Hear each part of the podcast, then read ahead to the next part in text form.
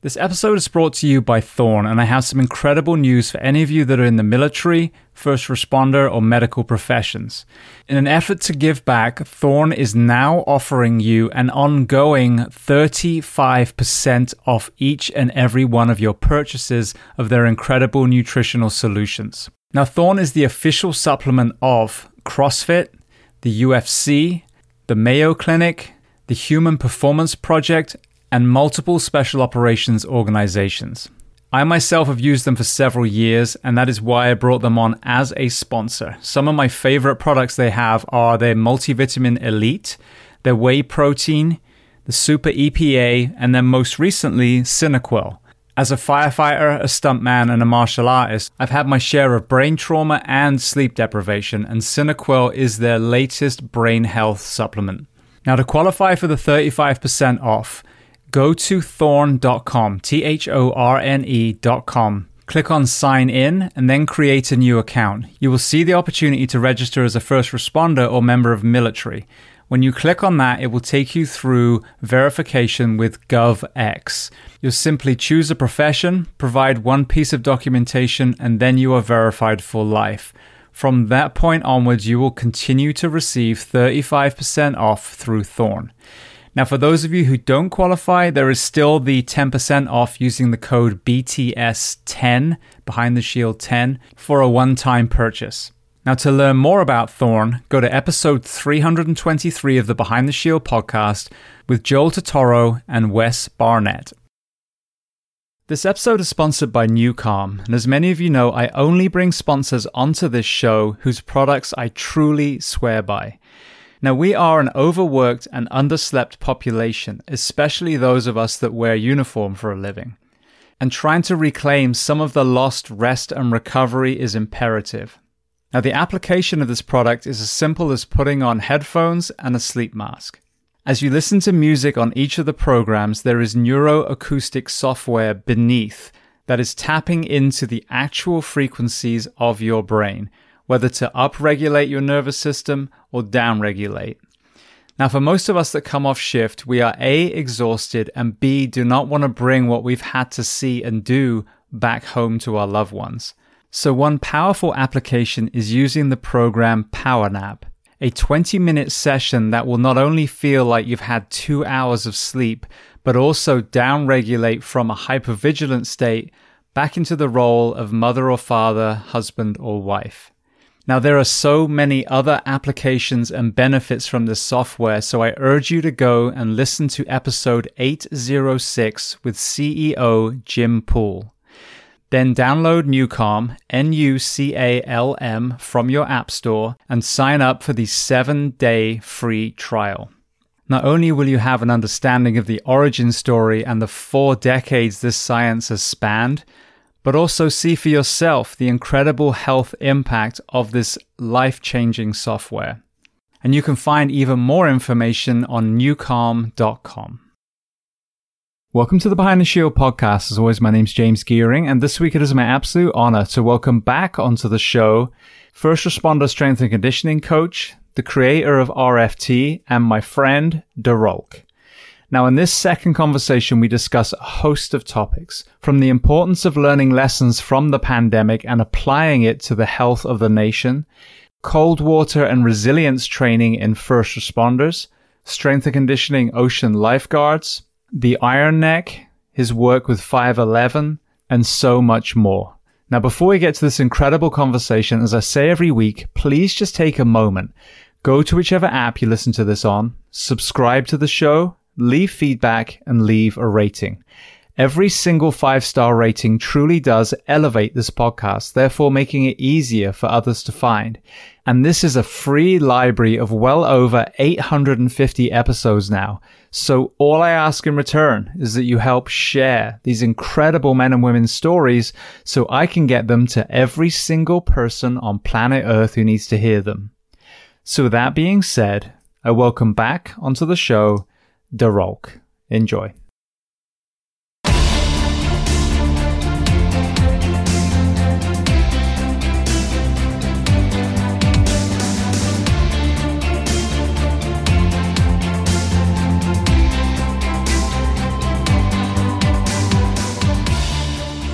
Well, Rulk, I want to start by firstly saying welcome to the brand new Behind the Shield podcast setup. I finally got away from my desk.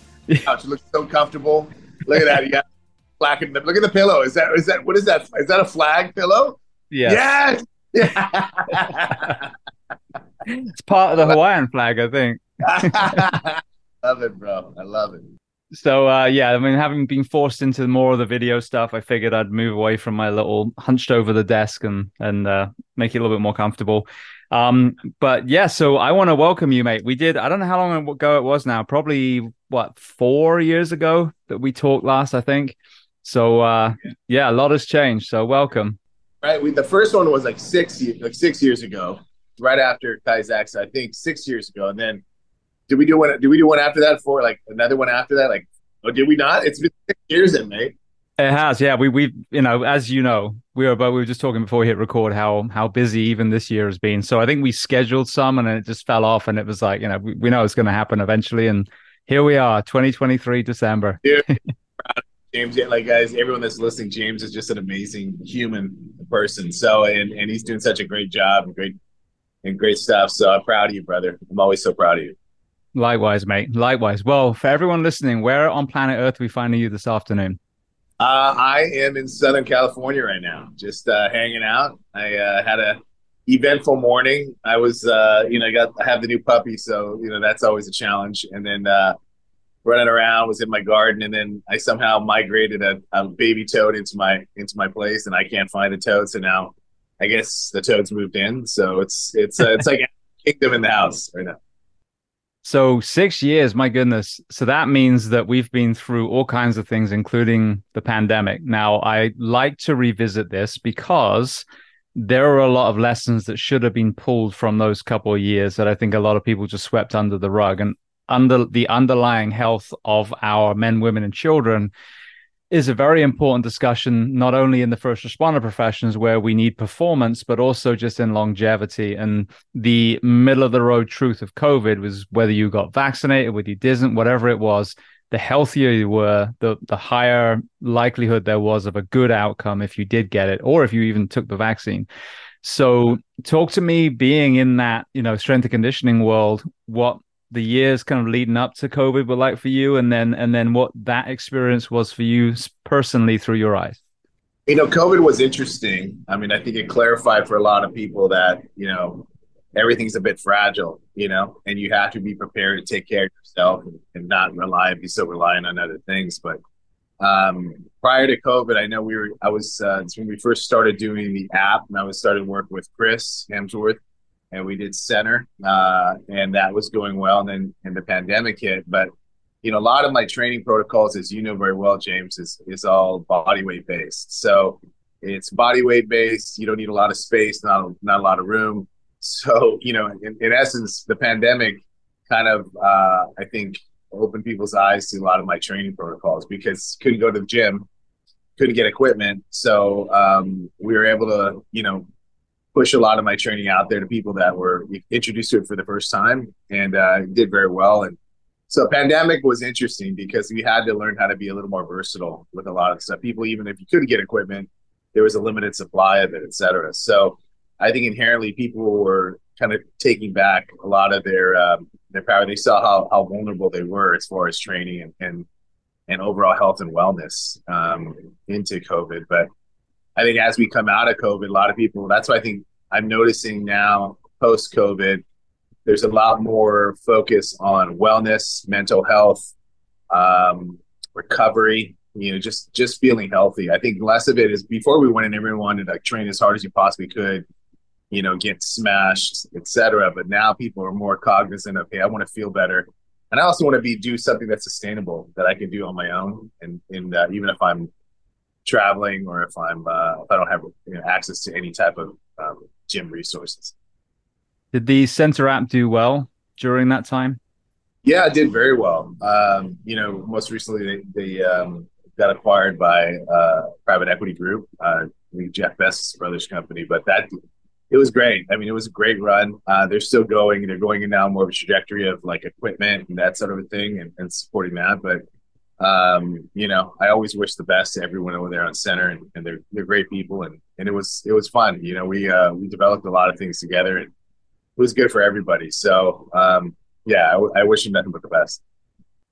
I just watched uh, Limitless with Chris Hemsworth, and I don't know if you've seen it yet, but I was I was amazed. Ross Edgley is someone I want to get on the show. That guy's a, a, just a mad scientist with his own body. Um, but the one that really blew me away, to be honest, was uh, episode six, and it was about mortality, aging, and death. And I don't know if you saw that one, but I was, I was truly moved. Like I, I, I watched most of it one night, went to bed, had super weird dreams, probably because of the way my mind was. Finished it off in the morning, and it was just like this is a conversation that we never have. Like the acceptance of aging, the beauty of being these certain ages, and this even this this death meditation that this uh, death doula had, which I'd never heard of that either. But I thought he did a phenomenal job with that series. I really did. It was all real too. I mean, I think everyone has their own uh, experience with it, and Chris, you know, he did a great job on that on that doc. And uh, you know, Ross Ross is just a weapon. That guy's a freak. So uh, nothing but respect for Ross, and of course, Chris. You know, he always does great, great on camera. He's he's he's nice to look at. So. Yeah, his bloody hair was perfect. He did like firefighter training and you know ice diving, all kinds of stuff, and he still looked like his makeup and hair was done perfectly every time.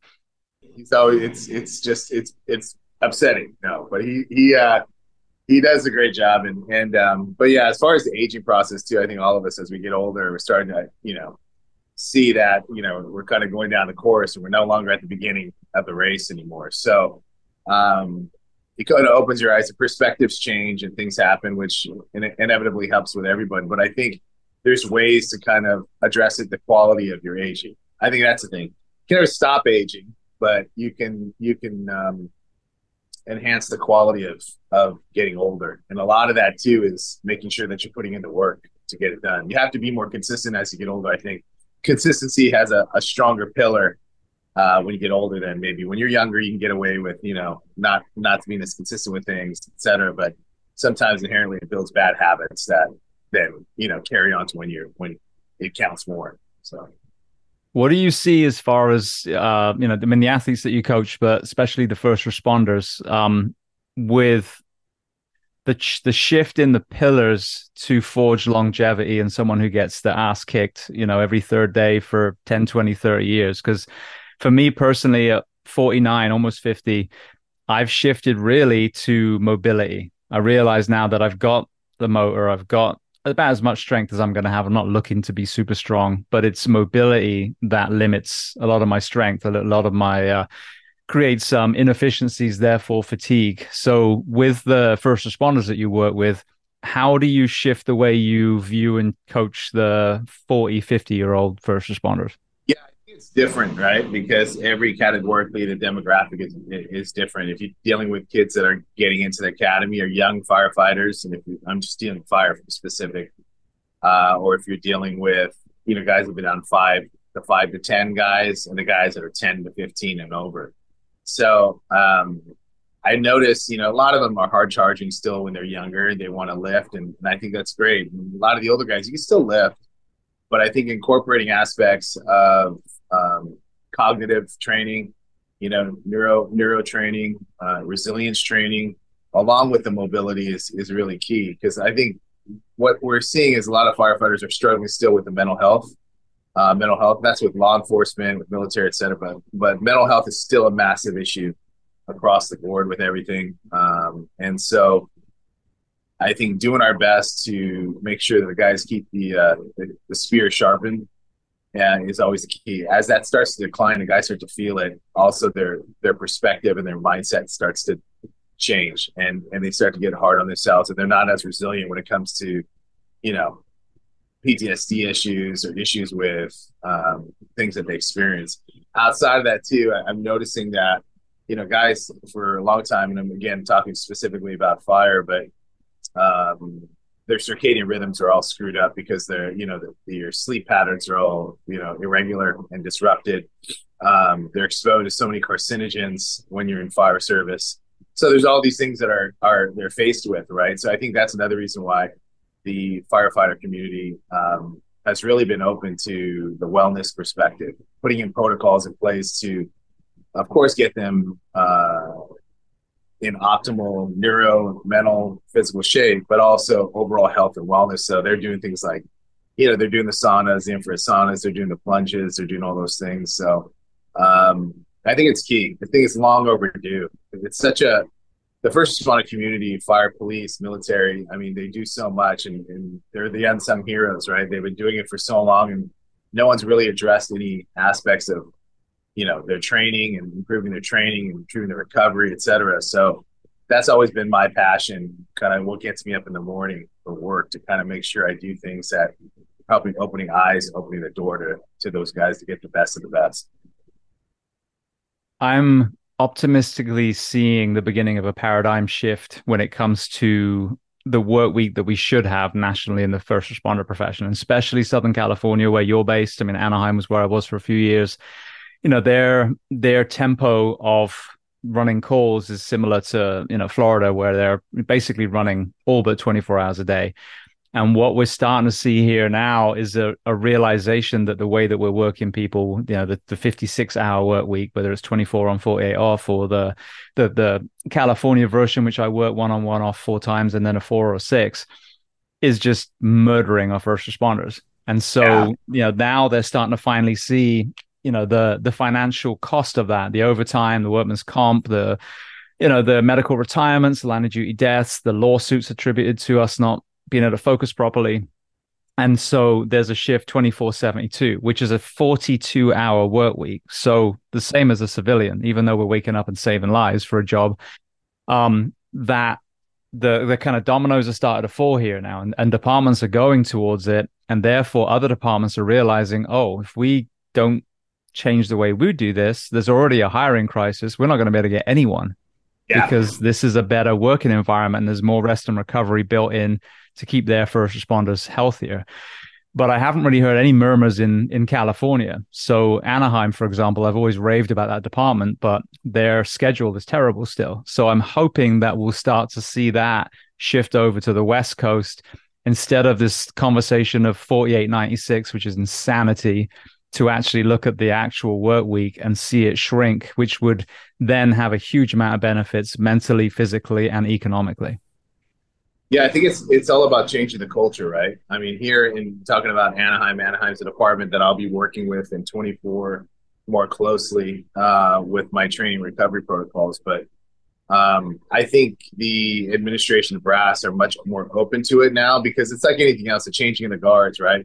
A lot of new chiefs come in, a lot of new perspectives. HR has a different mindset and paradigm.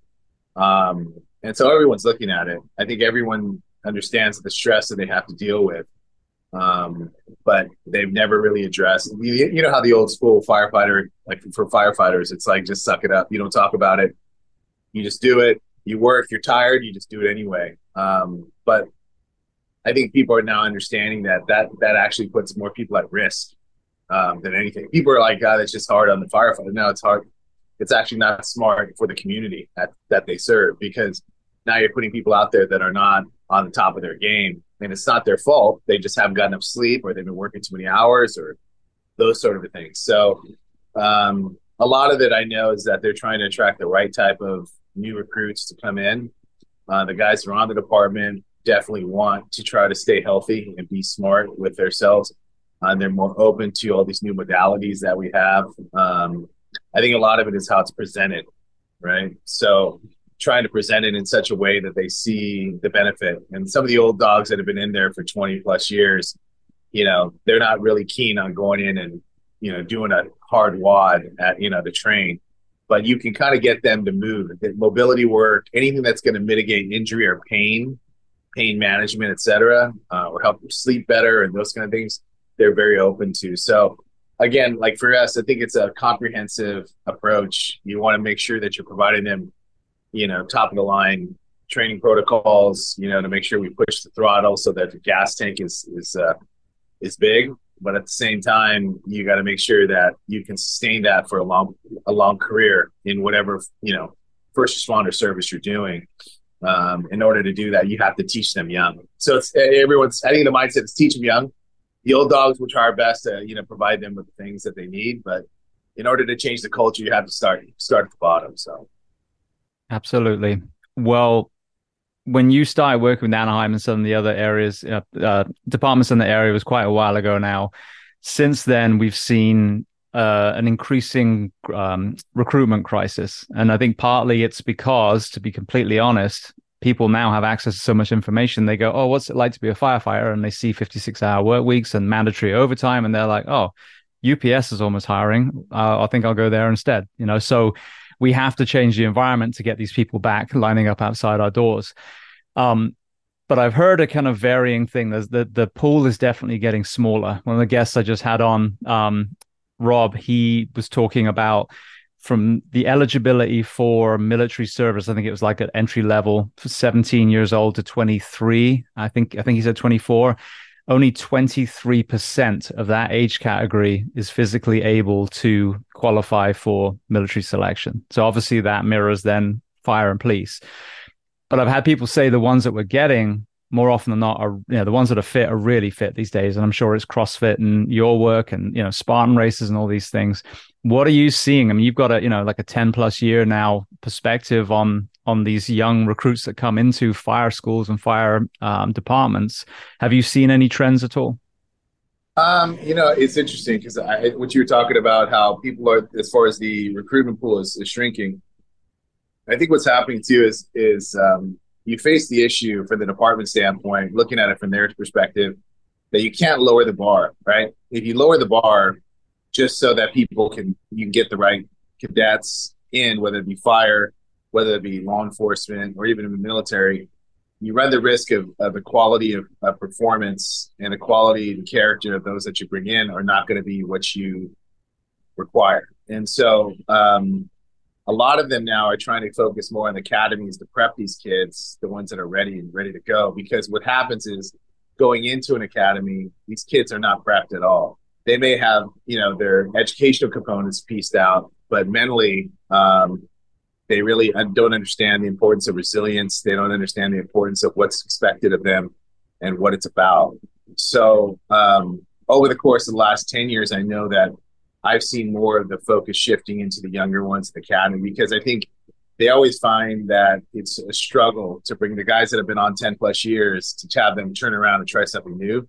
They tend to want to, as you know, they want to do it themselves. They'll figure it out themselves. They all have a preference. But to change the culture, I think a lot of the departments understand that they got to start from when they get in because look, the pool that they're bringing them in is, and I've seen some of these academy classes. I've gone and participated in some of them, um, and I just noticed a lot of kids want to be a firefighter, want to be law enforcement officer. The idea of it is great to them, but they're not mentally prepared. It's usually the mental preparedness is not there, and because you know if you're not physically ready for it, then you weren't mentally prepared. Because mentally prepared is getting yourself in physical condition in order to do your very best. Um, and I, I, think it's frustrating for a lot of the departments. Um, but I also see that there's a differential. So, like, what happens is there's a lot that are super fit, right, and the ones that are not. There's not that middle. There used to be kind of a you had the ones that are shouldn't be there, the ones that kind of maybe can make it, and the ones that are just weapons that are you know were, were born to do it.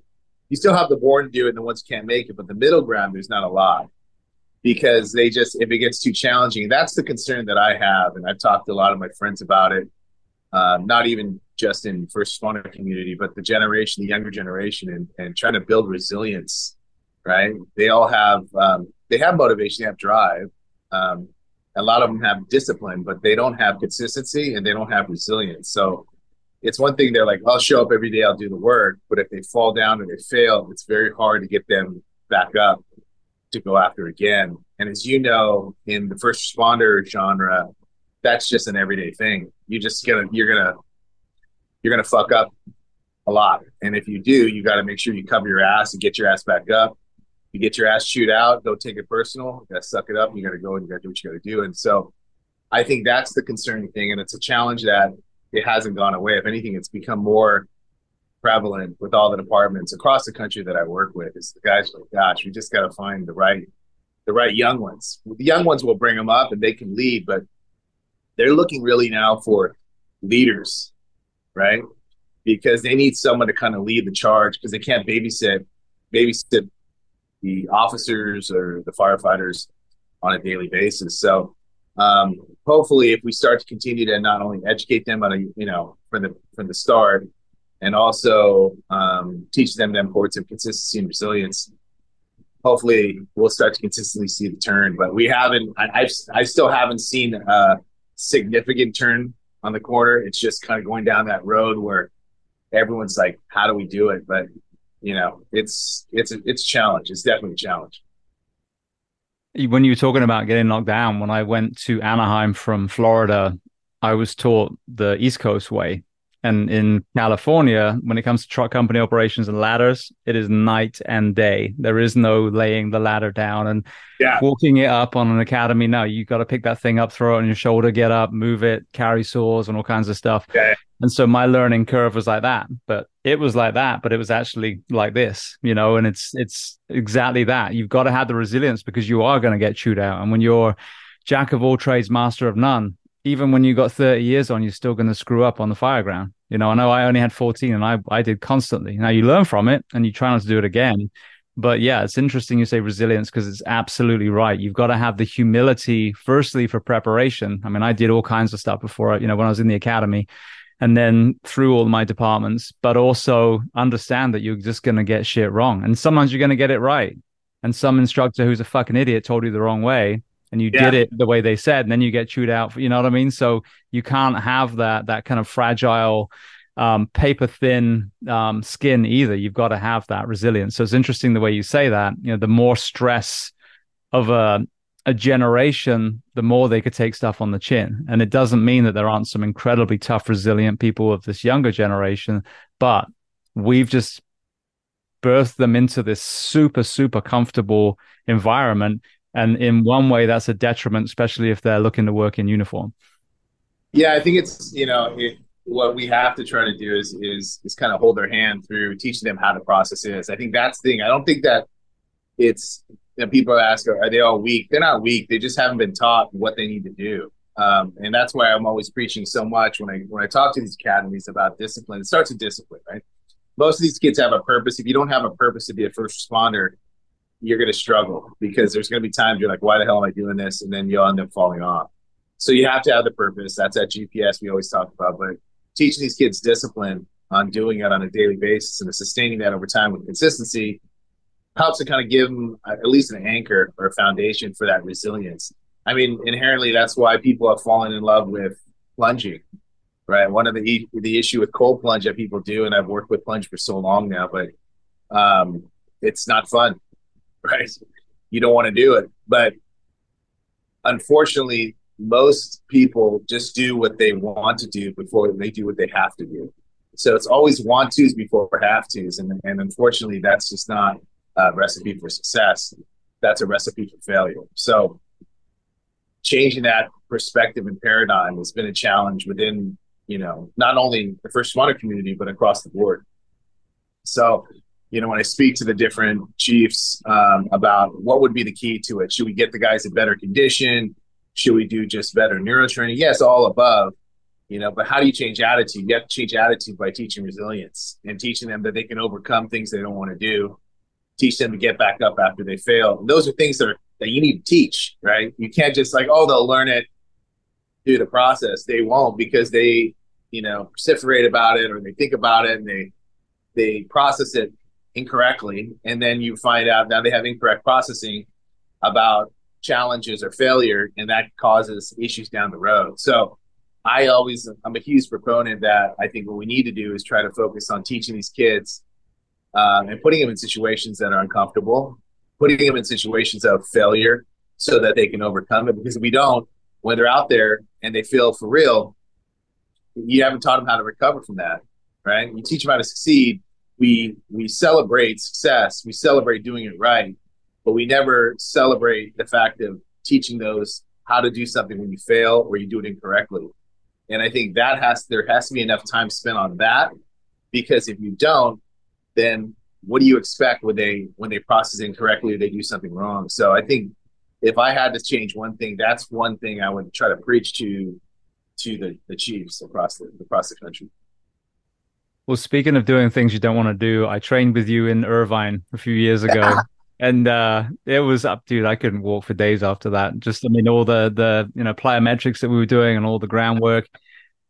So, and it was it was amazing. It was amazing. And and when I see you do the RFT stuff, um, it's so pertinent to what we do, especially when we are in a burn building. Like we're not taught to crawl. You know, we're not taught to be able to breathe while we crawl. Like I see a lot of these guys on Instagram and they'll be in there, what we call a class Bs, you know, with the little leather helmet. Everyone make sure that, you know, you're a firefighter and they're doing their duck walk, spinning the hose. And okay, that's great. That was 20 seconds of video. But now put all your shit on and now climb, you know, 10 flights of stairs yeah. first and then yeah. put it on air and then go do your little spinny, spinny hose drill. You know what I mean? This is, it drives me crazy because it's for the gram, but the reality is before we even get to the fire floor and do the work like we're at my last place which didn't see much fire we had a 28 story hotel right next to my station so if the elevators are out that's 28 floors you might have to climb with 100 pounds of gear which is a high rise strip before you even do anything so the importance of you know all the things that you teach and just understanding that we are tactical athletes you can't just fob it off like they used to, some of the the complacent people in that department like oh we'll just take the elevator well, I think a few weeks after I left, they had a call in one of the hotels at Disney, and, and I forget which one it was, but it was multiple floors and the elevators were out. And it was a high angle rescue. So they had to climb with all their rope gear, you know, multiple flights of stairs. And there's probably someone or a couple of people that never even made it to the top, if I'm being completely honest. So talk to me about the evolution since, you know, I train with you and then obviously what I've seen you do with Anaheim let's say six years ago when we did our conversation. What has been the, evolution on the the strength and conditioning physical side? And then you also talked about recovery protocols. So talk to me how that's evolved as well. Well i think for rft everyone asks me what's the difference? And, and the differentiating quality people a lot of see my training my raw functional training stuff and they say oh is that like animal flow or is it some kind of like body weight movement, but it's all kind of based in the genesis of it is all on sequencing and sequencing of movement. So we strategic, you know, for me anyways, I I program the sequencing models based upon a variety of different things. Planes of motion, since we're not adding load to the equation, you know, we'll add, you know, a variety of planes of motion, right? You know, speed, intensity, tempo, uh, and a variety of different things. So, for example, if I'm having someone do a progression and they're having to remember five movements, or seven movements, or nine movements, progressively through it. It's very challenging, but that's inherently more practical from a functional perspective. What we're finding with a lot of the uh, firefighters or law enforcement officers or military, because you have to think while you're moving. You have to be aware of how your body's moving. You have to know what the movement is next. You can't just go in autopilot. None of my training ever has focused on being on autopilot. I don't think there's anything wrong with that for like a long distance run or something to kind of escape and just move through something.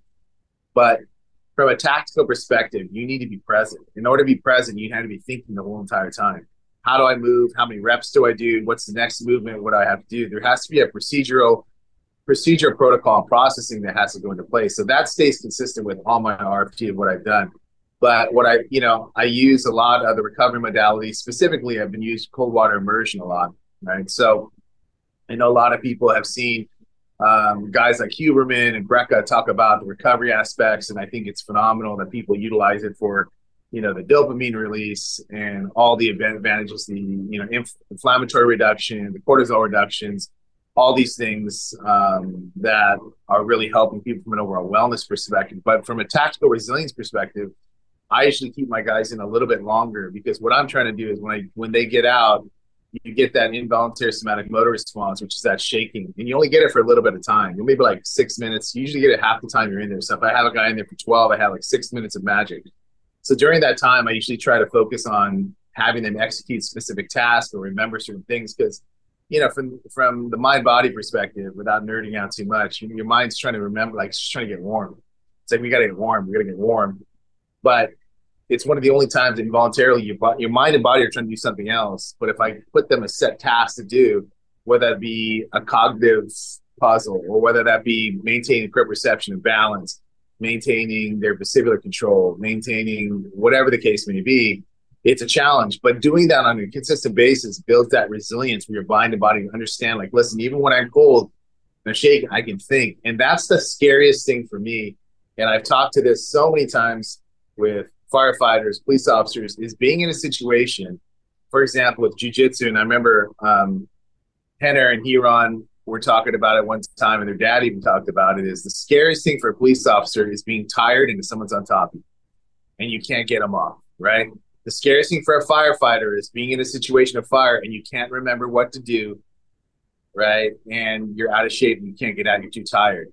And that is the scariest thing for anybody. And so for me, that resonated so deeply that I not only wanted to train them to get conditioned from a conditioning perspective, but you got to teach them the techniques to get out, right? But outside of that, you have to kind of what feeds those techniques to execute those techniques or all the processing that goes into play, managing all your energy systems within your body, organizing your nervous system, managing your adrenal system. And those are things that I try to focus on when we do the training. So lot of the training modalities now utilize um, different aspects. We do breathwork stuff, um, cold water immersion. There's always an evolution in the training, You're always learning and adding new things to the arsenal. But I think the foundation and, and the baseline of everything still remains the same, which is we need to train the things that guys do. I like to train failure. I like to train guys that are, you know, doing things when the body's telling you to do one thing, try to do something else. But I the thing that happens with it a lot of times, guys will power through a situation. As you know, James, with this, I do it. I still do it sometimes. You're like, listen, you're frustrated. You don't know what's going on. So you just use power to try to power out. But sometimes you need to focus on thinking first before you do anything. But it's very, very hard unless you do it on a consistent basis. So a lot of my training is, you know, a lot of one of the reasons why, why does it always body weight? I do weight training. I do, I do it all the time. I still do weight training. And I didn't get to 256 just, you know, doing body weight. But um, the great thing why I always consistently do RFT is that I can do it on a daily basis in order to do anything, especially with neurofunction, its consistency is key. Repetition is key. So it's one of the only ways that you can practice sequencing, you know, taxing out your your adrenal system, uh, but keeping your nervous system in check and thinking and cognitively functioning at a high level while you're training, right? And it's physically challenging, but at the same time, mentally, it's keeping you present. And and that's one of the reasons why I love RFT. I think that's why it's been kind of embraced by so many departments uh, in different genres across the country is because you can do it every day and you don't need a lot of equipment. You do it in, the, in, in between calls. You can do it um, at the firehouses, etc. But definitely the recovery protocols, resilience protocols are probably the new chapters in the book that are being interwoven into um, the curriculum. So uh, it's been fun, man. I'm always I'm always learning. I'm always getting new stuff to try to add to it. If if I could be labbing all day and doing research, I would. But uh, it's it's definitely fun. Well, it's an interesting uh, concept that you're talking about with the you know basically the uh, extreme discomfort and, and stress, and then the cognitive functions. Because they talk about obviously the more stressed we are, the less ability we have for fine motor skills. So for example, Trucker, which you know, you know, the little boy that that passed of cancer, um, uh, he when he when he passed, I put together a scenario in this 28 story apartment complex, and I called it Trucker's Tower, and and Joshua and um, those guys. Obviously, I, I sent them the video of it, and the point was 100 pounds on our back, 28 floors up. Then we did a bunch of firefighter tasks, and then you've pulled this person out, and then you have to intubate. Now you've got the fine motor skills conversely, we had it in that last department, we were going to be doing high rise training and they were going to do it on the ground floor. And I was like, you know, question, how are we simulating the high rise part? Oh, well, we'll just walk around the building a couple times first.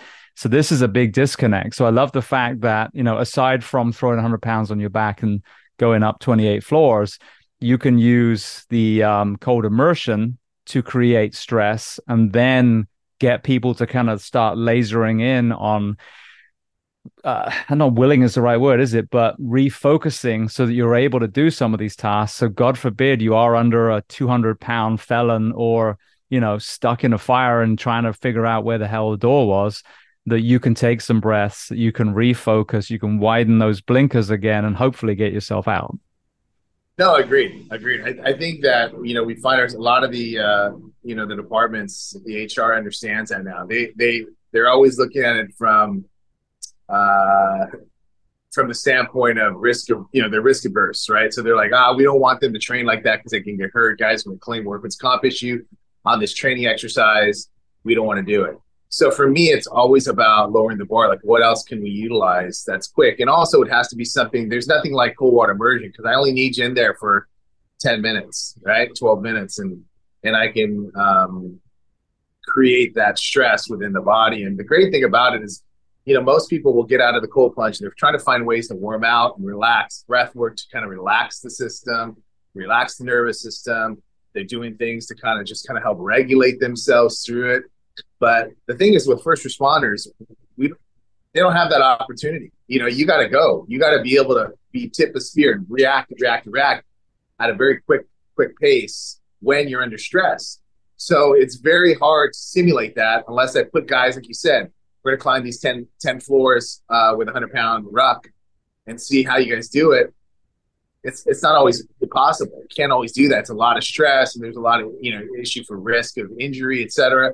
So for me to be able to do something or put them in, the, in a cold plunge for 10 to 12 minutes and get them out and then have them execute and remember and cognitively think and, and fine motor skills, you know, and, and focus on your balance and all these different things, it's amazing because I can do it quickly and I can do it safely. Right. So at the end of the day, I think for all of us to be more functional, and I've said this so many times before, functional training is still not understood.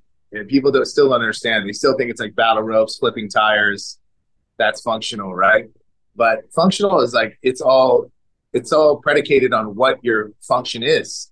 If you're a firefighter, great. If you're an accountant, that's different functionality. Like what do you want to try to accomplish? What do you want to try to do? So I think for a first responder community is that for fire specific, you need to make sure that you're prepared and ready to go at a moment's notice be able to react and get everything in, in line. Whether you have to remember, you know, a hose protocol, a ladder protocol, you have to remember a breach protocol, whatever you have to remember, you need to know how to do it when you're tired.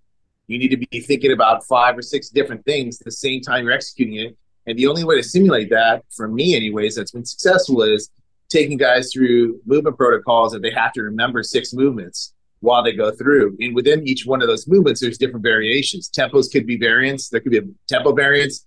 There could be a rep variance. There could be a plane of motion variance. Whatever the variance is, they have to remember a lot of different things. But if you train like that every single day, then inherently you're going to get stronger when you have to execute those tasks on the job on different calls. So um, I love doing it. I love teaching the guys all that stuff. But I'm finding a lot more departments are are open and excited about you know kind of bringing that, that protocol in there's a phrase if a tree fell in the woods and no one saw it did it really fall? And i feel like that's been applied now to ice baths. You know if you took an ice bath and you didn't film it and put it on instagram did it really happen? Because all i see on my feet now are these and it's this one-upmanship. Now someone's you know chipping through four inches of ice to get in their cold plunge and there's none of the gasp reflex.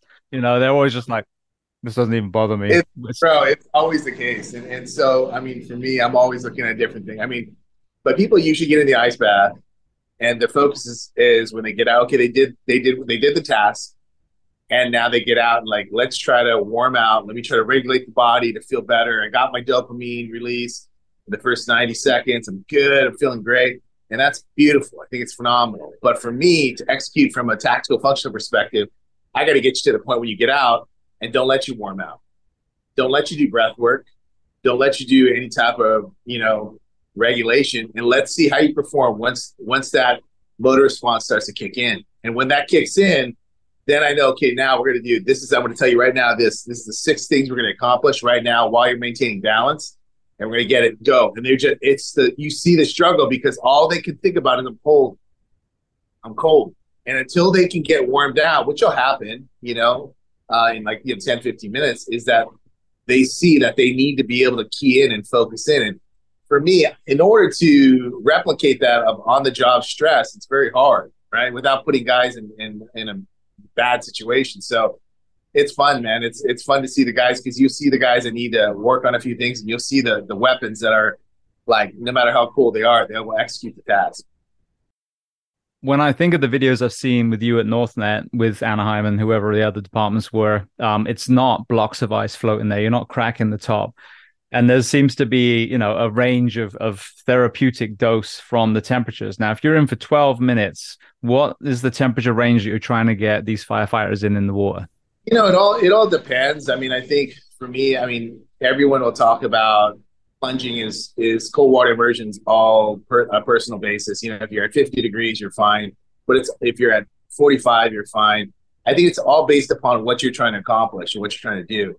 When you deal with the firefighters, it's so much of this. They're so competitive and so one up, one up. So if a firefighter goes in and it's at 39 degrees, then the next guy that goes in will grab a, a bucket of ice and throw it in and go, let me get in. I'll get in now. And it's this whole thing. Then the guy that just went in wants to go in. It's that whole thing. So if anything, you have to manage them, try to go too extreme. But I think as long as you're, you know, for me, I keep it at 39.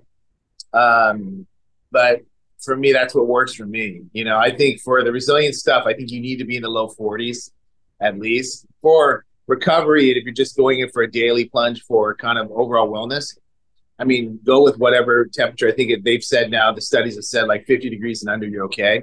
Um, but for me, for the resilience, because at 50 degrees, you get out that that warm out isn't really bad. It's kind of just like you're cold, but you're you're okay. I need to get them cold because I need to be able to get them out and see the when the body's trying to warm itself out is when I can teach them some of the execute some of the tasks. Um, but it's interesting, man, because when you do that, these guys later on they're strong. They go, man, we were on a call, like you know, it was uh, there was a million things going on, but they were able to focus. So I just want to keep them safe. I mean, efficiency is key, but safety is even more important. I want to make sure these guys stay safe and uh, they can execute their uh, their assignments on the highest level of efficiency. In order to do that, we got to train to do it that way. We're just staying on the uh, uniform personnel. I'd say probably the unsung heroes of first response are the lifeguards. You know, especially Hawaii, California, New Jersey. Um, so, uh, what are you doing differently with that population? Because I know you work closely with them as well. You know, it's interesting with fire with uh, with lifeguards. It's much more about um, them being able to think while they're in the water. You know, when they're on the land, it's it's uh, they have that down. All the sand work we used to do and all that that that sort of thing. But they have their I a lot of vestibular work is is probably what I focus on most with lifeguards, and that's just that inner balance because that vertigo is something that's scary. When you're in water and choppy water, if you lose your kind of your way and you get that vertigo kick in, it could be very dangerous. You can get taken out. Things are happening at a very fast click. Um, so you know, for like for example, firefighters, I do a lot of proprioceptive work, a lot of balance training. But for lifeguards, we do a lot of vestibular work. So I'll do different training protocols in the water, on the sand, uh, but stimulating them, you know, stimulating that vertigo, and again, being able to see if they can execute while that vertigo's activated. Um, so yeah, a lot of guys are you're just trying to make us feel like shit, man, and then just fucking kick our ass out. I go, no, it's not that. We're just trying to, we're just trying to simulate some stuff. So when uh, when we spoke last, I remember there was one I can't forget was it XT? It was the Kevlar, you know, wall balls and all those.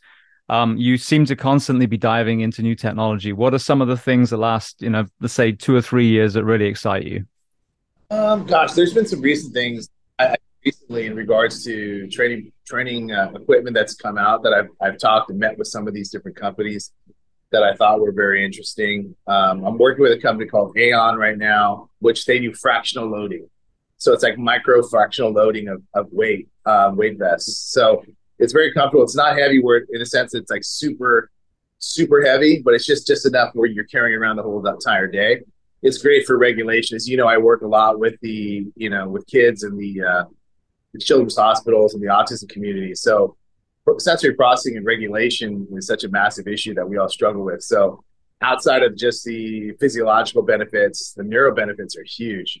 So that's been something I've been playing with. I, I uh, joined their their team uh, with Aon. Um, there's another company too that I just got introduced called Katalyst, which is fascinating. Katalyst, it's like the uh, electro, it's the EMS stim, electromagnetic stem, but it's a customized suit, so you can do body weight movements, and they can stimulate healthy tissue while you're moving. So it's literally like the EMS works while you're doing body weight, which is great for me because that's what I do. So there's always new technologies that are that are coming out. I mean, there's a lot of traditional equipment that I have. I mean, I have a ton of equipment um, at my at my place that I use, but um, you know, and then also with 5.11 Tactical, I, I'm I'm with 5.11, so we're doing a lot of exciting things there um, with new equipment, and ta- that's more from a tactical perspective, but um, Yeah, for me, I've seen a lot, lot more of the equipment that I've been working with is a lot more focused on resilience and recovery, outside of just trying to, you know, lift heavier weight and that sort of thing. So, not that there's anything wrong with that. I think that's good. There's a, there's definitely need for strength training still and all those aspects, but I think what we're trying to show people is how do we get guys to be consistent? If you're going to do weight training heavy, can you do it consistently? You know, without injury it, it's for me everything comes back if it's just one if there was a massive pillar i'm sitting on always it's consistency. So it's like if you're going to lift heavy you're going to a lot of weight be consistent with it. You're cardio be consistent with it. You're going to run run consistently right? So i think that's what i want to teach. If that's like a legacy that i can try to carry on even with my kids or with anyone i work with is be consistent. If you're going to do it just do don't do it sparingly or sporadically. Do it consistently. So in order to do that, you know, for me, sometimes it's changing different modalities and, and teaching people different things. But um, yeah, there's a lot of fun stuff coming up, brother. There's a lot of new new equipment coming out soon. Well, you said 5.11. They've been my ride or die sponsor for a long time. We we kind of took a pause. 2023 is obviously rough financially for a lot of companies post COVID, and I believe they're coming back on again beginning of the year. But I mean, I literally went all these trips around the world every single time my 5.11 backpack and suitcase came with me, the kind of roll on tactical one that they have. Um, I wear their clothes. I'm wearing their short. Actually, 5.11. There you go. Wearing it right now. Um, so you know, I swear by them. I think they're amazing. I've got you know some of their exercise equipment, the sandbags too. So talk to me about you know what is coming when it comes to the fusion with 5.11 and what you're doing. Eric, Eric Katzenberg, VP, and those guys would love you, brother. They're, they they would love 5.11, ride or die. No, there's a lot. I think they're trying to redefine, even them, they're trying to redefine um, what tactical is. So a lot of tact, you know, people for a long time just associate being tactical as like you being an operator, right? Firearms training, weapons training, um, you know, whether it's whatever the case may be. A lot of it is just understanding and redefining tactical because there's people that aren't necessarily a first responder community that want to be tactical. How do you do that? You know, their their mantra is always be ready. Um, just like they love my mantra of always can, always be ready. Um, but there's some new equipment coming out. We're doing some new protocols um, that they want me to design. So I'm designing new training protocols with their kettlebells, their weight vests, their uh, sandbags, and a variety of different things. I think they want people to understand how to use it. And again, on a consistent basis, consistency is key. So I think that's been the agenda for them. Um, we're in the process of designing. I'm getting my own shoe, which is going to be awesome. Um, so we're designing a shoe with 5.11 uh, in the works right now. Um, but yeah, a lot of fun things. I mean, 5.11 is exploding. It's kind of like the Nike of the first responder space, right? It's like kind of our our brand that everyone loves and, and um, knows about. So um, I'm very close with with the team over there. But there's a lot of new training protocols that are going to be coming out that they want to explore. Also going into stuff where we work with not only different genres of first responders, but also you know, hunting, fishing, all the other stuff, the outdoor stuff that they do. How do we become better at it? Right? How do we become more um, effective at it? And and again, a lot of that is teaching guys just new protocols that they can do when they're out, when they're outside. And most of the guys that wear 5.11 stuff will also train outdoors. So a lot of the training that we're going to be doing is outdoor training, utilizing because their equipment is legit. You know, their sandbags or kettlebells, their kettle sandbags, uh, everything is legit. But um, yeah, some exciting new things coming for 24 for sure.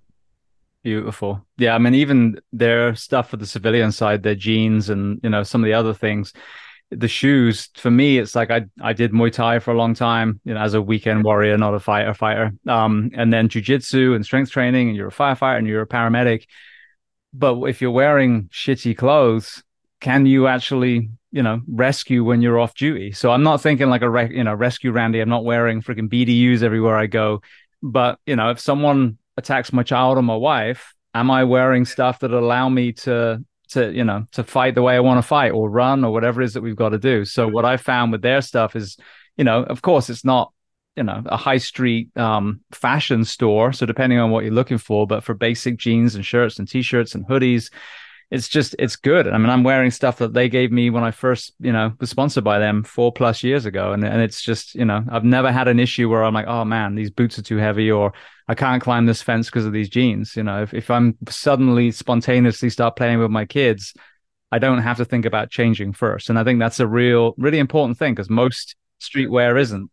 it's funny though, James. I like um, they're like I went into one of their retail stores and do they have everything: jackets, hoodies, shirts, sweaters, training gear, equipment. I mean everything: flashlights, knives, everything, dude. Bags. It's everything you can think of. They have there. So, um, and it's all designed under the auspices of like trying to be tactical and have everything ready. So I think, um, yeah, I, I definitely am a huge. I mean, I'm a five eleven guy, so I will always wear the flag. But um, yeah, there's some exciting things coming in for 24. It's gonna be it's gonna be a big year for them. Brilliant. Well, another thing that I haven't actually tried yet. We've just got one in the gym. My my gym owner bought one, but I know I need it. Um, but I wanted to get your perspective because I saw you doing some some work with it. Talk to me about the Iron Neck through your eyes. Oh man, the Iron Neck's great. Um, I know those guys really well, um, and dude, I use that Iron Neck every day it's been fun, man, because like, you know, like for me, I always thought I had a pretty strong neck. But when I first started utilizing the iron neck, I was like, man, it's not as strong as I thought it was. Because, you know, inherently, like with neck training, you're just do it kind of this motion. You're never really doing that 360 degree turn. You're not turning left to right, 180 degree turns, 360 turns, all these things that you're doing. And when I started doing it consistently on a consistent basis, man, it made a massive difference.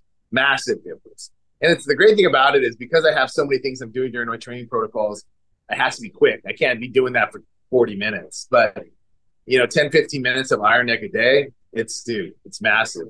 I initially heard about them through Rogan and then I went and then I met them and then they participated in some of the fire events that we had. And fire guys love them. Um, but yeah, they, it's the product. Their 3.0, their new 3.0 Iron Neck is fucking amazing, dude. That thing, I, I, I use it all the time. I'm Just I'm running out of bands, so I use I just you know me I always keep I just keep doing it daily, so my neck keeps getting stronger. But um, but outside of that, yeah, it's it's it's phenomenal. I love it. I got to connect with them because uh, when I look at it, obviously jiu-jitsu, you know, no brainer, but also the tactical space, we're all wearing helmets and everything from firefighters to pilots. We're all getting this torque on our neck. Um, so to me, it seems like it would be a, a phenomenal match. I'll, uh, I'll, put you in touch with uh, with the owner, and uh, and you can. He'll love. I'm sure he'll love to be on because they, dude, they're working on some fun stuff, and their training, their training curriculum they have to support a lot of the Iron Neck stuff is incredible. They have a lot of great guys involved in that. Um, but yeah, i am sure they'd love to be on your podcast, bro. Beautiful. Well, one person I know we've tried to connect, and I'm sure it will happen eventually. But Jason Wilson, um, talk to me about about him. Oh my God, what a legend, dude! I loved his new book is amazing. I read his book. Such a great book. Such a great person. Just that that he's just he's all heart and uh, everything he's doing over there at the cave and that he does. Um, it was interesting because I finally got a chance to connect with him face to face. I've been, you know, corresponding with him for so long um, over the phone and through message and email. Um, but he's in Philly, like he's over there where when I went over to see the Detroit Tigers when when uh, my buddy Mike Lorenzen was pitching for the Tigers, and we went to see him, and all of you know, all of this guy got a chance to meet all his kids. We took him to one of the, the Tiger games. Dude, what a great!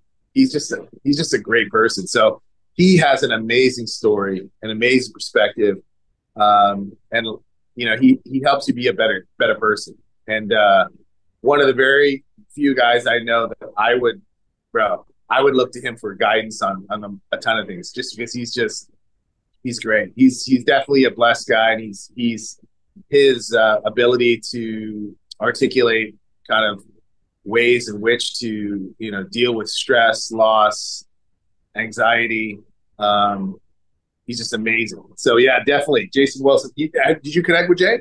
I, we we did, and then it kind of fell off. So we kind of need to to to try again. Yeah, I'll get him on again. I got to call him. He's been he started plunging. We got him a plunge, so he's been plunging. So he got when I saw he's like, look, I did it. I was like, right, that's my guy. So yeah, definitely Jay Wilson is is uh yeah, you got to get on. It's a special story with that guy. He will uh he will reach so many people, man. He'll be reach so many people because he's he does so many great things. Well, I think what really moved me about the video that I initially saw, which was one of I think it was was his son or one of the students. I think it was his son, but he was I think trying to break a board and couldn't, and then the way he was talking to him, and then he finally did. But the you know the underlying element was mentorship, You know, so I don't know at that time what the environment was around his school, if it was, you know, a more desperate neighborhood or not, but I got the impression that it was. But this is the conversation that we need to have over and over and over again. There's so many people that point fingers and say they, and it's us, it's not they. And to me, Jason was really, you know, showing look, you can grab a small amount of people in your community and become a mentor and change numerous, numerous lives. Yeah, he just they just did this huge rebuild of their building that they own um, beautiful. And the community that they serve, all these kids, he really treats them like they're all his boys, you know, and uh, you can feel the love. You I got a chance to meet all of them. Just insanely respectful uh, kids, uh, great kids. All of them, you could tell, have have um, been mentored well through Jason and his team. But um, yeah, what an amazing story. You definitely, definitely, I'll help you do everything I can to help get make that happen for you, brother. Beautiful. Well, I want to hit one more area, then we'll go to some closing questions. Again, with this same lens, we go through a pandemic, and I've talked about this many, many times. We had an absolute captive audience. We had the most beautiful opportunity to finally educate the nation, or you know, in many of these countries, on you know what food is on on bolstering local farmers again making organic food on you know putting pe back in schools you know um, normalizing play pedestrianizing downtowns you know all these different things and we didn't you know we say we a lot of nations didn't some nations i'm sure you know like um iceland and sweden and some of those places were probably already there and didn't even need to but england australia the us canada you know, arguably we have a much bigger problem and it was a beautiful opportunity and we wasted it. So here we are now in 2023.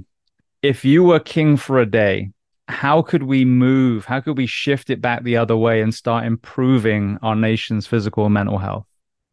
You know, it's hard, brother. I mean, I, I agree with you a million percent. There were so many things that we we missed the ball uh, during that during that pandemic that we could have done, right? People were kind of lost for quite a while. They were looking to find a way to address it. But for a short period of time, I think people were able to disconnect. And a lot of people were very uncomfortable being with themselves. You know, if you notice, people didn't like it because they were used to kind of getting lost and having to get lost in things around them. But um, I think, again, um, teaching people more about what why things are educated. That's why I think education has been really important. If you notice it, even on social media and stuff, a lot more people are focused on wanting to know how to do things themselves, which is one benefit I've seen, right? But you have to give them the resources in which to do it because people will fall back on whatever's easiest. They'll fall back on comfort. They'll get lazy. And it's hard because unless you have something like when you take something away from somebody, um, as soon as you give it back to them, they just go back to their old habits, right? So I think in some capacity, creating more restrictions on certain things and forcing people to get out there and do more uh, is the most important thing. Um, it's there's so many different ways we could do that, I'm sure, but uh, probably not for me, not the most politically correct way to do. But it's it's uh, you know I think it's just important that we get guys people out there and, and um, and take control of their own health and wellness, and then also make sure that um, don't fall back into the same habits. So I think what we realized during during the pandemic is a lot of us have very bad habits, and they're illustrated, they're highlighted for the first time. So we had to change, but then as soon as it was accessible again, it's like addiction. It's like the same thing to like finding people that are like addicted to drugs, addicted to alcohol. You know, sobriety is important, but the only way you have sobriety, you can take it away. But if you give it back and you give them the access to it again, they're going to fall right back into the same thing. So I think it's a lot of the same principles you would deal with an, you know, an addict is what we have to address with this. And it's not always going to be the most popular choices, but you have to take away certain things and force people to make that the new norm. To create the new norm, you have to sometimes eliminate different things and, and pull those out of the equation. And, uh, but I think people don't want that. They always want the ability to have do whatever they want. And that's really what our culture is now, right? Do whatever you want. You know, if you don't want to go to work, don't go to work. You don't want to work hard, don't work hard. You'll be fine, you know? Um, and it's just it's it's troubling for me when I see that. So for those in my circle of influence and those that I can control, um, you know, for me, I would never want to be a politician or being in politics. It's just too hard. Like for me, I just try to control my circle of influence, and most of it is just make sure that things that you're addicted to, what are the things you're addicted to, um, and why are you addicted to them?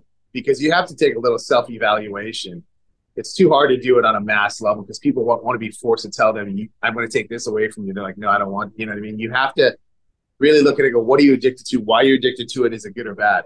Those three things to clean up your own, own life, you know? Well, that underlines, I think, the other part of the conversation. Because I mean, you could do a montage of your workouts and then have an overlay of all you got to do is get up at four in the morning and jump in an ice bath and then run, you know, actually don't run, crawl 10 miles and then come back and you know, and it's you, you, you, and you just got to make decisions and it's all about discipline. But there's also environment.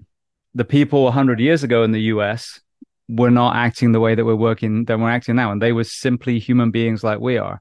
So we got to understand that we got to foster this environment that encourages movement, you know, better eating, et cetera, et cetera. And you go to somewhere, you know, you could name a thousand places on planet Earth where they haven't been corrupted in that way and they're still doing what they always did because it's just normal to them. Well, the sad thing is, inactivity and fast food being delivered to your door has become normal to us. So, yes, it's it's ownership, but we've also we have a responsibility to change the environment that we're bringing our kids into, so their choices to be healthier are easy choices.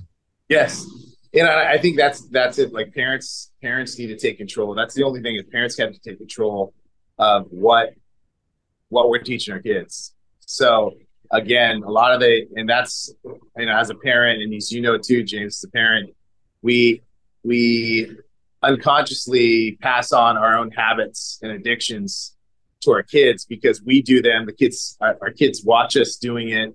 It affects our interaction with our kids and inherently just passes the trait down the line. So the best thing you can do is if you have focus on your circle of influence, which is could be your kids, could be your spouse, could be friends, could be your whatever it is. But whatever your circle of influence is, you need to address it and understand that, you know, we all have, we, we love to call them habits, but I like to call them more addictions because it's a lot more potent. You say, what's your, ha-? I do this as a habit. You do that as an addiction, right? And people don't like the word addiction because it's such a negative connotation, but it's the truth. And if you look at it as such, then you start making better habits and better choices because you understand that they're actually addiction. So if you're up getting early, you're addicted to that. Yeah, I am. And that's a good thing, right? I get up early. That's what I do. I get to bed early. I do these different things. If I'm drinking alcohol, it's not my habit. I just have two beers after I get off work. That's an addiction. You shouldn't, you should, it's so, I think it's, that's the conversation you have to have with ourselves individually because it's the only way that we're going to evoke any change. No one in our country wants to be told what to do. Nobody. And it's inherent. You see it because of how people reacted to COVID and all the restrictions. No one wants to be told. But when you're forced to do it, and the only way they did it was what? Out of fear. People were scared. So they're like, okay, fear, that's how strong fear is. Fears can actually allow you to have people tell you what to do, which is crazy because in our culture, people are like, you can't ever tell me what to do unless I'm scared. Okay, if I'm scared, okay, I'll do it. Uh, if you have a gun pointed at me, all right, I'll do what you tell me to do right? And we have to focus that you don't necessarily always have to be threatened with fear or anything like that. If anything, your fear should be fear of passing on these addictions to your kids. It should be a fear of not living the life you could live. It's fear of being vulnerable because you're not building strength within you mentally and physically. That's where I think the messaging has to come across. Because we've seen what happens when we just try to blanket and say I'm king for a day and say we're going to do this. No one's going to listen right? You have to get them evoke them to do it and take it on themselves and take that inventory on. Because one thing is a lot of people do not like to stand on their own. So if you have five friends and three or four of them are doing something the fifth one will probably come around or they'll just fall off the friend list. And that's really what you want to do. Your circle of influence is really important. And uh, but you have to take a real look at your own life and see what you do. And if it's healthy if it's a positive thing it's a negative thing label it less of a habit label it more of an addiction. And then those changes you'll, you'll make those changes. But until that time we're always going to have these type of things. So I think that's what you know, even my boys, my kids, I'm always teaching them, trying to teach them good habits, right? So they create an addiction to exercise, an addiction to eating healthy, an addiction to kindness, addiction to thinking about others, addiction to working hard in school, addictions to these are good addictions that if you do them over time consistently, getting back to that consistency, then what else can we do? That's what we want. And it's going to set you up for more success in life, you know, in relationships and uh, in overall wellness. So I think those are the things that we need to do um, as a culture and a community and as a country. Beautiful. Well, thank you for that. Um, all right, closing questions then. First one, because I, I, don't even I even had them when we talked the first time. It was six years ago. Is there a book or are there books that you love to recommend? It can be related to our discussion today or completely unrelated.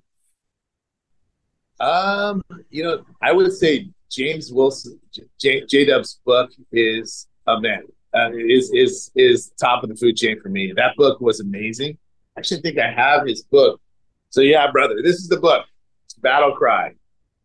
This book was amazing. Uh, waging and winning the war within. Because I think I, you know when I, I, you know there's a lot of books I, I'm a, I love to read. There's a lot of business books and leadership books that you'll find and philosophical books and philosophy and stuff. But at the end of the day, is that you know reading and learning is important. It's it's important to always be a student, but really, just like what Jason said, it's all about the battle within. If you don't if you don't take control of your own mental processing, your own physical health, and you don't take ownership of it, you can't expect anyone else to. And you can't blame anyone when things happen within your life, right? So it's um it's interesting to understand that you have the power to change. And it sounds so corny and generic, but we have the ability to make the choice. I mean, as you get older, you realize you have a limited amount of time on this earth. Um, and what you do with it is really up to you because if you don't if you don't care no one else will care either right and that, that goes like no matter how bad your day is the sun doesn't care it's going to come up tomorrow and shit moves on right so you have to embrace it and, and experience and embrace every opportunity experience that you have so as far as book wise i mean this was a massive one um, that I've recently just finished reading. And, and um, but yeah, there's, I would just encourage people to go and find, when you're reading it, um, have an open mind about what Jason's saying. But, um, you know, there's a lot of other books that I would recommend as well in regards to just educating yourself on, on different training. Uh, for me, anyways, from a strength conditioning specialist, from a someone in my field is is never close yourself off to thinking you know everything. You never do. Never do. So um, always always learn. Be humble in, in your in your position, and learn as much as you can, and and and be thirsty. You know, go out there and really be hungry for knowledge, and try to try to get you know eat up as much as you can. Brilliant. What about documentaries or movies that you love? Oh wow, Chris will love this. Uh, yeah, Limitless. Chris, the plug for the plug for Big Dog. But yeah, that one was uh it's good. I mean, there's there's a ton of documentaries, but Chris's one was really good, especially for a lot of guys, because it's kind of cool. You know, Chris is hilarious to begin with, but he got a chance to see a lot of the things you want to do. But that one on mortality was massive. You know, and understand that no matter how strong you think you are, when it gets taken away, you're really vulnerable. You're really vulnerable, and it gets you to appreciate when you're healthy and your things are moving okay. Um, and approach for that. So you got to prepare for the end, right? You always have to prepare for the end. Live in the now, but prepare for the end. And uh, that's that's how it is. There's really nothing to talk about the past. The past, the past. You can look back and reflect, reflect on the past, live in the present, and prepare for the end. Absolutely. I know they someone quoted recently um, I think it was a baseball player that, that, lived to be quite a you know a old age in the end, and he said, "If I'd known I was going to live as long as I did, I would have taken better care of myself." That was kind of profound. Yeah, it's it's interesting, man. We take it we we take it for granted, and like for me now, I'm trying to get in the best shape I possibly can, um, and now it's just a matter of holding it on, like right. So it's not I'm not trying to get any stronger, any faster, or any. I just trying to hold on. So it's just consistent, waking up and that's one of the reasons why I got into. It sounds funny. People are like, "Man, you're getting into gardening and and all these things now." It's just like, for me, it, the reason why I like gardening is that it's you. It's like life. You know, you start off as a seed, you water it, you don't see anything, it grows, but you got to water it every day. You got to check it. You got to do those different things. If you're not doing, it's like parenting. Every day you got to show up, whether you want it or not. You got to show up, and when you show up, you got to do the best you possibly can, and and uh, it's the best way to live life because it forces you to live in the moment. Absolutely. Well, we talked about potential guests, so we'll skip that question. And we talked a lot about kind of, you know, recovery, decompression. Is there anything that you've added recently that you do to decompress? Mm, interesting. Um, I mean, you know, I do the plunge. Um, I'm doing my, I do my, um, oh, I did Halo too, which is, it's a PEMF therapy. It's company Halo that I've been working with. I try to utilize that and a lot of the red light therapy. Um, I've spent a lot more time on recovery, and with my recovery and focusing on it as much as I have, um, and I've been, I'm very fortunate and blessed to have so many different things. I mean, I have you have from this company Oxynova, I have my own hyperbaric chamber and the whole thing. But the reason I do all these different things, it allows me to um, allows me to perform at a higher level and be sharper. Because what was I was starting to find is that not mental decline, but you would find it like when I was on calls or meetings or speaking in front of people, you just struggle with like finding the, the right the right things to say, the right words. You know, you forget things, and as we get older, it all happens. But I notice that as I start to take care of myself, make sure my supplementations in in order, um, and um, my recovery wellness modalities are in order, I at least can you know hold on a little longer, right? Absolutely. All right. Well, then, for people listening, where are the best places to find you, your work, and then the 5.11, um, you know, unity that you've got coming up? Um, yeah, I mean, for me, it's, it hasn't changed in six years, James. I'm not a I'm not a big social media guy, but I'm I'm my uh, my IG handle is da underscore Rulk, or you just search for Rulk. There's not many of us, so usually uh, I'll, I'll, pop on there. And but uh, yeah, follow. That's the best way to follow along. I don't really have a lot of like on Facebook or Snapchat. I'm not. I should be. Maybe I don't do those things. I don't have time for those things. So, uh, um, but yeah, that's the best way to find out what I'm doing. A lot of the stuff will be coming out. I'm filming with 5.11 here in the next couple weeks, um, coming up for the new year, and yeah, a lot of that exciting stuff, and a lot of my partnerships with different equipment companies, supplement companies, et cetera, will be coming out. So I'm usually pretty vocal on there and visible on my social media, um, on my Instagram. So definitely check it out. Beautiful. Well, mate, I want to say thank you. It's uh, I know six long years and some interesting things have happened, but again, your your perspective and what you're doing with our community, I think, is invaluable. And uh, I just want to thank you so much for being so generous with your time bro, and coming on again. Sexy weapon, you got it, bro. I'll tell the 5.11 guys you're rocking the 5.11 shirt. They'll be so happy.